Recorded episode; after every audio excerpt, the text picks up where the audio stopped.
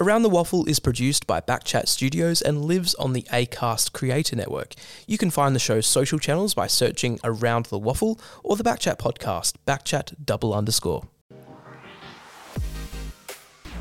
Yes, hello and welcome to all our West Australian football fans to another edition of Around the Waffle. We are into round 12 with three big games and those games that could shape up the final five. We are live from the Backchat studios. You're either watching live on the Backchat YouTube channel or wherever you get your podcasts. Paul Persick with you, and I'm joined today by the number one radio voice of the WAFL. He's on Sport FM every single weekend for the match of the round, Jacob Landsmeer. JL, a big welcome to you. Paul, pleasure. Great to be with you, and what a great season of Waffle we're seeing. It, it, it couldn't be a better season if if you're a neutral observer, maybe if you're a Perth fan, you'd be a little disappointed. But I think nearly every other club's had its moments this year, and even the Demons have had their moments. So it's a great season, and you're looking forward to being on the show today. And the standard of footy to you know to back that point up has been fantastic as well. I think the average margin of victory is about 24, 25 points. Right. If you take out West Coast, which mm. we can't, they're 0 and 10, and they're in a pretty difficult position. But it's been a really good season. You turn up to the game and you think, I'm not sure how it's going to go today, which as a broadcaster, as a fan, is exactly what you want. And hopefully it continues that way right through until September when we get uh, a grand final back at Optus Stadium. Yeah, September 24th. The road is getting ever closer. Now, of course, this weekend, uh, JL, NAIDOC round. Of course, uh, we see the jumper designs from all the teams. In fact, it's over the next couple of weeks, NAIDOC round, and uh, we see the best Indigenous stars of the WAFL shine. Well, there's so many. And you look at the clubs, the players that have been produced for AFL level, and it's great that we have the Dream Time at the Game and we have have the uh, the AFL Indigenous round, but NAIDOC round's a great celebration of Indigenous talent in Western Australian football. I think South Fremantle and Claremont have probably been the leading clubs, and they play next weekend in round 13. So I'm looking forward to that. But I love the designs. I, I love the the the time and the effort and the energy that gets put into them by the clubs now and the people that, that design them that have an understanding of the indigenous culture. And so it's, it's embraced fantastic. concept. It's an embraced concept, you know, not only by the league but also Rio Tinto who have backed uh, this concept in. It's absolutely fantastic. Now, all games in round 12 are live free and in full on the AFL app. This is Around the Waffle, the official podcast of the West Australian Football League. Now, of course, one of the games that's taking place this weekend, Peel Thunder and South Fremantle on Saturday in Mandurah. And he's in form over the last few weeks, and his side's looking to continue their winning ways and keep in touch with the top two. From Peel Thunder, Benjamin Hancock. He's been good enough to join us on the show. Ben, hello, mate. Welcome to Around the Waffle. Hey, guys. Thanks for having me. Great pleasure to have you on the show, Ben. Uh, obviously, uh, coming up against a side like South Fremantle, they have had their problems this season, but when you come up against a side like the Bulldogs, you really expect a hard fought game every minute. Yeah, absolutely. Um, they towed us up at South Free Oval uh, earlier in the year, and we'll be looking to get um, one back against them this weekend. Um, we know coming up against them, they're you know over the years they've been a mature side and, and really looked to bully teams, and um, they did that twice earlier in the year. So we're looking to come out guns blazing after the bye um, and really look to continue our winning form. How do you handle the bye, Ben? There's been a lot of talk about it across all levels of football in recent weeks. How do you how do you prepare for uh, for this weekend, knowing that the bye's been a bit of a factor for a few teams? Yeah, it's it's definitely has. Um, you look at the AFL and, and obviously the Waffle teams coming off the bye tend to, you know, start off a bit slow, but um, we've looked to continue our contest work. Um, had a really good hit out Tuesday night, and um, I'm sure we'll have another good hit out tonight, and um, look forward to the contest on Saturday. Ben, does it add to the challenge this season, as it has been over the last few years, with you know so many players coming in and out of the side uh, with the Fremantle Dockers, given the alignment? But does it also present a good opportunity for so many of the local uh, zone players to uh, have a shot at the big time? Yeah, it does. Um, you know, we're never going to roll out the same 22 each week. It's, it's something we continually have to overcome, and I think we've done it pretty well this season so far. Um, you know, you look at our midfield, and I don't think we've had the same midfield group um, in back-to-back weeks at all this year. So um, it's a challenge in itself, but um, we look to thrive on it. Uh, obviously, it gives our younger players a really good opportunity to, to showcase their talent, and a lot of boys have done that so far this season. Ben, you mentioned you went down to South Fremantle earlier in the year. Your other two losses have been by very narrow margins, six points to Subi and two points to Claremont. But it's just uh, such an even season. Paul and I have been talking about it. Does it feel like that as a playing group, that it is so close and every week means so much? Oh yeah, absolutely. Uh, you just want to keep winning, I suppose. You know, you look at the at the ladder at the moment, and there's four or five teams, you know, either on even points or within a game of each other. So, um, you know, this this next month for us is going to be really important. We've got a, a good four weeks before our next bye, and you know if we can win three, maybe four of these games, it's really going to set us up for the back half of the year. Some of your teammates have been in terrific form as well. The likes of uh, Blair Bell, Sam Sturt, who's been in and out of the Peel side to go to the Dockers, and Nathan Wilson too has uh, been a key as well. What's it like playing with them? Yeah, it's been great. You know, we've we've had a really good group of players who have been in good form throughout the year.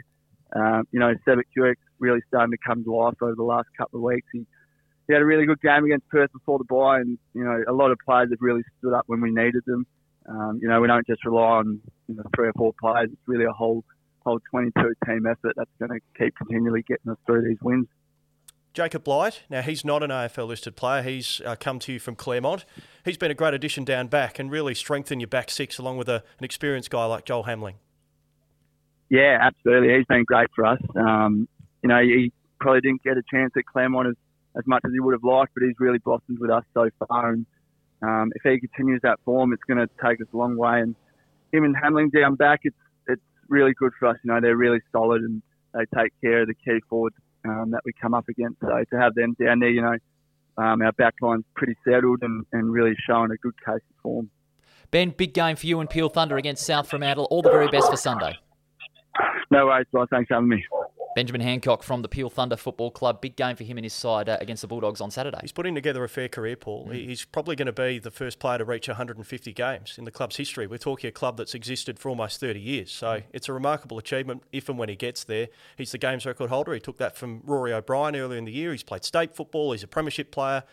I'd like to have asked him about his captaincy over the last two years. He's taken on the leadership and how his uh, his captaincy speeches go. Some people yeah. are very confident and assured, and they can get in front of a group and talk, and others maybe a little bit more light-hearted and maybe get a couple of analogies wrong. I'd love to just tap into that with Ben, maybe at another. another I'll tell time. you what, you know, if you were in Ben Hancock's position as, as a club captain, what what would be sort of your psyche? What would be your game plan, your message to the players, especially from a Peel Thunder point of view, who are you know grasping onto the top two? I think you said it there that the, the team changes every week, so you, you're talking to a different group, and you've got players in different positions and it's pretty challenging. I think we need to uh, just appreciate what Peel has done this year. Mm. I mean, two of their losses have come by a kick or less, and they had one off day against South Fremantle. So they're a premiership contender for me, not just because of the Dockers that they have through the alignment, but through the local talent. You mentioned Blair Bell, uh, Jacob Blight's been a great addition, Riley Smith in the ruck uh, they've got enough talent uh, without the Fremantle guys there to really contend, I think, and I'm looking forward to seeing how their season goes. Now, just before we get to our game previews on today's show, of course, we see a lot of the young kids that uh, go uh, to the WAFL games for free, right? Yes. Now, but for AFL, for our WA fans of uh, West Coast Eagles and Fremantle Dockers, AFL rounds 16 to 19, all kids aged 14 and under will have free entry. Thousands of young football fans across the state will have an opportunity to attend AFL matches for free during rounds 16 to 19 of the 2023 Toyota AFL Premiership season with the return of the AFL's Kids Go Free Month from the 29th of June to the 23rd of July. Unleash the ultimate family fun with AFL's Kids Go Free the young fan base really getting behind the WAFL and the AFL as well. It's great for footy in WA. Where was that 10 years ago, Paul? When we were a little bit youngster and could have gone to the football free of charge. Fantastic initiative and great for everybody who loves the loves the footy on the weekends. And it's a little bit cold, and yes, school holidays are around at the moment, but yeah, encourage people to get to the footy at all levels. Absolutely. This is Around the Waffle. Paul Persick and Jacob Landsmeer, the official podcast of the West Australian Football League. All right, let's get to the games. JL, three games as part of round 12, all of them on Saturday. First off, Peel Thunder and South Fremantle at Lane Group Stadium. As uh, Ben mentioned, South Fremantle touched them up uh, earlier in the season to the tune of some seven goals, but this is a different ball game. Peel looking to claw on to second place. And I think they'll get the win. I think South Fremantle are going through the motions. I think we all recognise that the eight point premiership penalty before the season started was crucial, made it very difficult before they'd kick the ball in anger to play finals. Oh, and yeah they haven't had any consistency. They haven't won con- uh, consecutive games all year. They lost their most recent game to East Perth before their bye. Peel defensively very good. I wouldn't be surprised if a 10 goal game wins it for Peel. I think it'll be a low scoring scrap, even in good conditions, yeah. and I think the Peel will be too good. Yeah, Jacob Blight, he really holds the key down back. You mentioned he's uh, had a terrific season uh, inside defensive 50 for Peel, and that's what will really get the job done because South Fremantle's forward line it hasn't really connected, especially when you look at how many mature aged premiership players that they've lost. Well, you think they lost Haiden Schloithe from a midfield point of view, but Mason Shaw is a forward, a, a mm. huge loss. Uh, a Bernie Naylor medalist, a premiership player, and a key focal point in attack. And they didn't have him for much of last year either with injury. But no Mason Shaw. They've rotated a few young guys. Jack Betchenden got an opportunity in their last game. Uh, Nathan Spooner's played there as well, so they'll continue to rotate. Todd Curley's a good coach. I think they'll they'll still compete. They're going to be in every game that they play. Yeah. Uh, I just don't think that they can beat Peel here on their home patch. Yeah, you've gone with Peel. I've gone with Peel as well by about five goals. It should be a very good game, though, in what is going to be decent conditions over there at uh, Lane Group Stadium. Now, this is the one you're at. You'll be uh, calling for Sport FM. Top spot is on the line, Claremont Subiaco at Revo Fitness Stadium. Western Suburbs rivalry reignites. Oh, yeah. It's uh, well. I mean, what, Subiaco or Claremont? Where, where's the better place to live? Oh, I can't. I can't really. I can't really You're, you're that. more northern suburbs. Yeah, I'm more north of the I'm river. south. So I hear a lot about Claremont and Subiaco and the rivalry, but you see it on the field, don't you? I mean, Yeah. there's a lot of spite when these two teams meet. There's a few spot fires. I remember a game a few years ago. Lee Kitchen got reported, and He Kane did, yeah. Mitchell was in the wars as well. So I think this will be a really good game. This could be a grand final preview. Yeah, that's a good point you make because both teams are well entrenched in the top two. They've been in great form. Both have got stacked midfield, forward, and uh, and back lines as well. So we could see, dare I say it, a real shootout. Who plays on Ben Sokol? Tough one. I'm gonna have to say Tia Miles. That that's a bold one. That's he can tough play a little bit in midfield, but the way he effectively disposes the ball across half back, but also how quick he is on his feet as well. I reckon he could take uh, Ben Sokol off his game. Be a tough matchup if he gets it. Uh, no Declan Hardesty, he's out with injury at the moment, and he's a key defender. So Claremont probably the one area they lack is a tall defender, uh, and I think Subi's tall forward line with Borshett and Sokol and Mayo can probably expose Claremont. I think Claremont will just win. I'm really looking forward to the ruck battle. Oh, it's gonna Ollie be good. Eastland and Zac Clarke. Oh. Zac Clarke, an experienced AFL ruckman. Ollie Eastland, the form ruckman of the competition, along with Zac. Those two could be in the top 10 of the Sandover. Imagine Possibly. saying that at the start of the year, you'd have two ruckmen in the conversation for the Sandover medal. But Ollie Eastland playing great footy, and uh, so is Zac Clarke. So that'll be a great matchup. Yeah, that, that one I reckon will decide it. It's it's going to be all down to who does more around the ball and who backs each other up to the ball from the centre deep into attack. Tough one to, for, for me to pick, I'll say. You've gone with Claremont, but just I'm going the other way. I'm going to say Subiaco. I wouldn't be surprised if Subi won. Uh, what's been great to see this year, maybe not for everybody else. Let's be honest. Yeah. Subiaco have been up for a long time. Nearly every other club would happily see Subi down near the bottom. They missed the finals last year. They're now back almost top of the ladder. Beau Wardman's done a great job with this group. Young guys who've come through, Galen Savini and Jackson McGowan out of the reserves. Rolly Morgan's become a league footballer.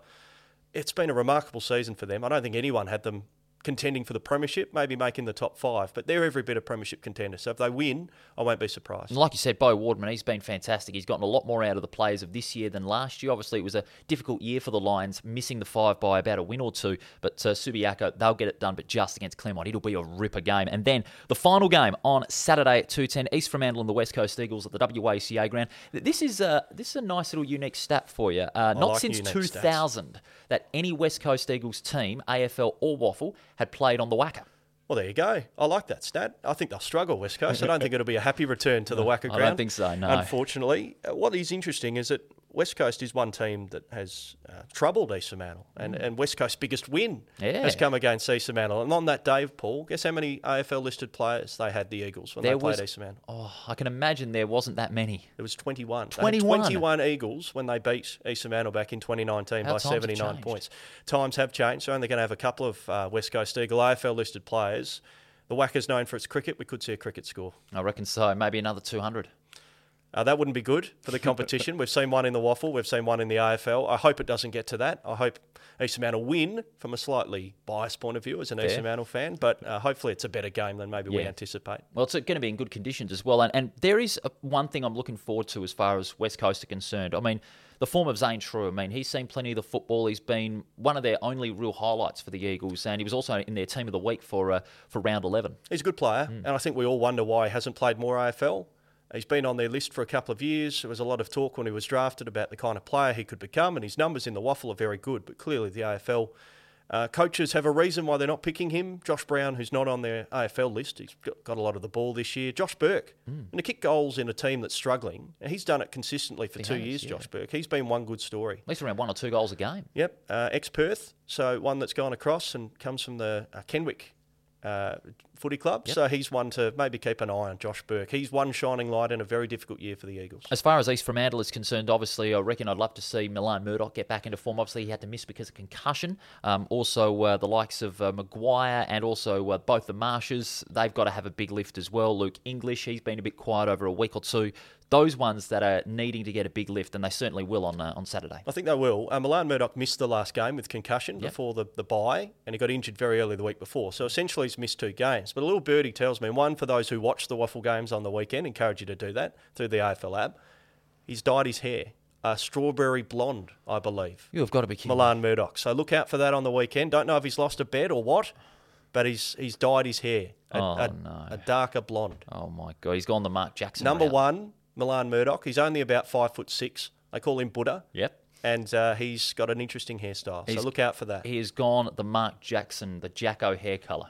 Probably not quite the same character as Mark Wacko Jackson, but he's certainly a very good player. You wouldn't dye your hair uh, strawberry blonde on the football field. Yeah, I'm not dyeing my hair any colour. I'm just happy to have it at my age. Paul. Thank God. just happy Thank to have God. it at my age. That makes two of us. East Fremantle for uh, for the both of us on Saturday at the WACA ground. Hopefully, a big percentage boost for the Sharks to uh, keep them in touch with that top three. Now, speaking of East Fremantle, Jacob, uh, in a couple of weeks' time, Geraldton plays host to the Waffles' second regional game of the season, the JK Foundation Cup. East Fremantle and Peel Thunder. What a day that's going to be over there. It's going to be a beauty, and uh, looking forward to heading up to broadcast that actually for radio. So, uh, going to be a great occasion. Hopefully, the weather gods play along on the day. But Geraldton's been such a rich breeding zone for the East Fremantle Football Club with all the players, and Josh Kennedy's one who hails from that part of the world. Jamie Cripps, uh, Paul Hasleby from a Fremantle point of view, the late Chris Mainwaring.